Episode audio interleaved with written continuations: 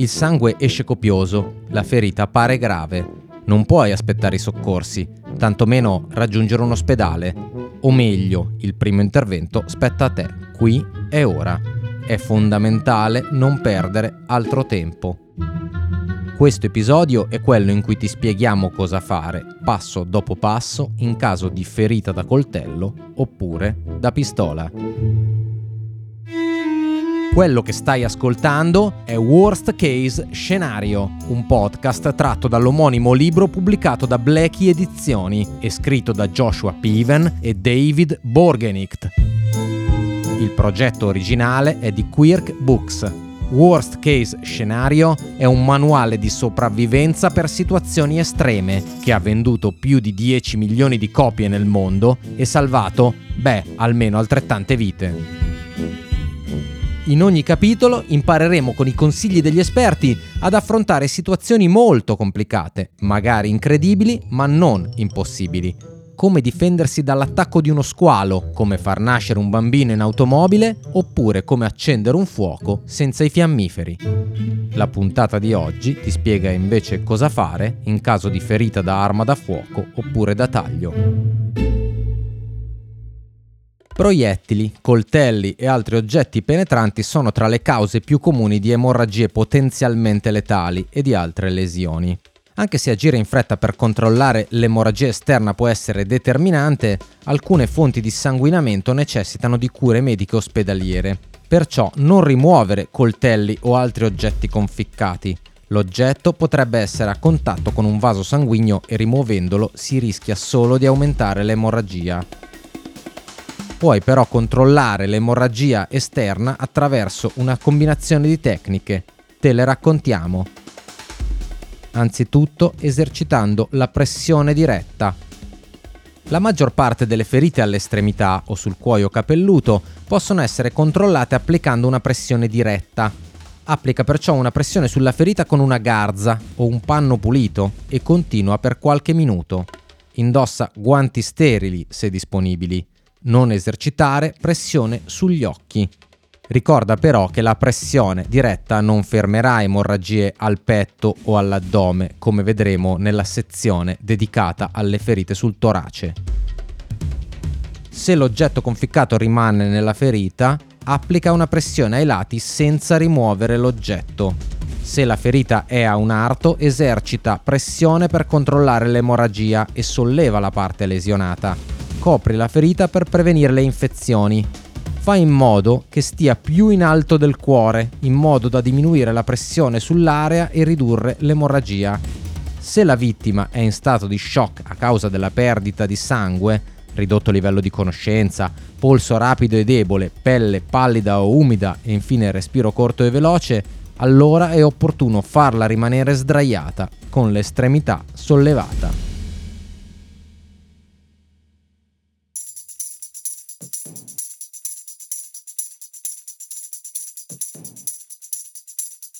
Vediamo i punti di pressione.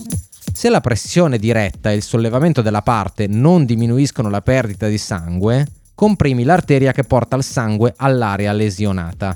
L'arteria brachiale porta il sangue alle estremità superiori. Comprimi l'arteria esercitando una pressione decisa con due o tre dita sul punto di pulsazione appena sotto l'ascella, oppure all'interno della parte superiore del braccio. L'arteria femorale è quella che porta il sangue alle estremità inferiori. Comprimi l'arteria dall'inguine. Cerca la pulsazione tra l'osso dell'anca e la zona pelvica. Contemporaneamente si può esercitare una pressione diretta sul punto da cui fuoriesce il sangue. Verifica che l'emorragia sia sotto controllo. Togli lentamente le dita dall'arteria, continuando a comprimere il punto di sanguinamento. Se l'emorragia aumenta, vuol dire che hai trovato il punto giusto. Vediamo ora cosa fare con i lacci emostatici. Lega una cintura o una striscia di tessuto alta circa 5 cm intorno all'estremità ferita, poi stringi aiutandoti con un verricello, un bastone o un altro oggetto rigido, fino ad arrestare il flusso del sangue. Posiziona il laccio emostatico verso la metà della parte superiore del braccio o della gamba.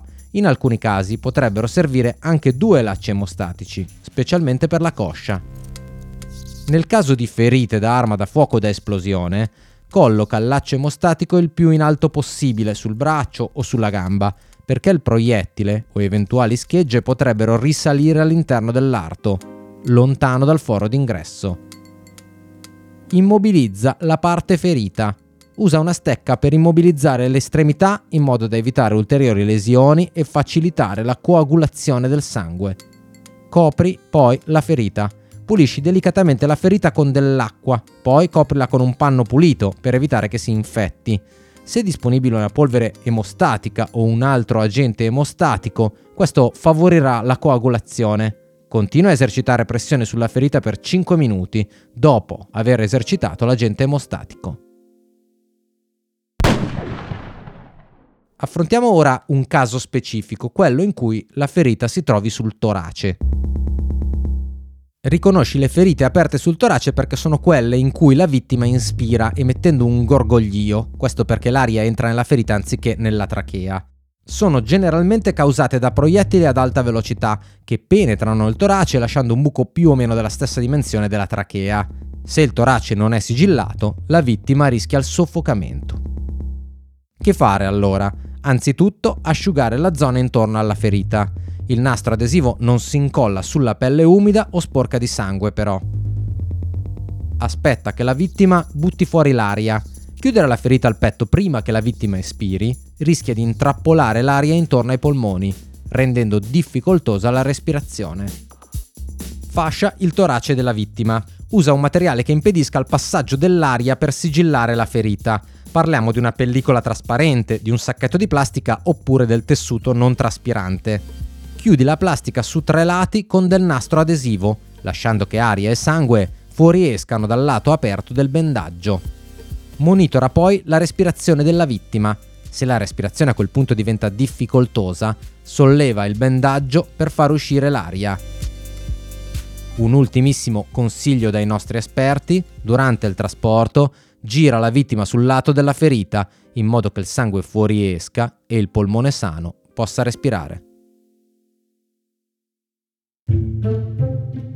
È tutto per questo episodio. Trovate Worst Case Scenario, manuale di sopravvivenza per situazioni estreme, edito da Blackie Edizioni, in tutte le librerie. I testi, tratti dal volume, sono degli autori Joshua Piven e David Borgenicht.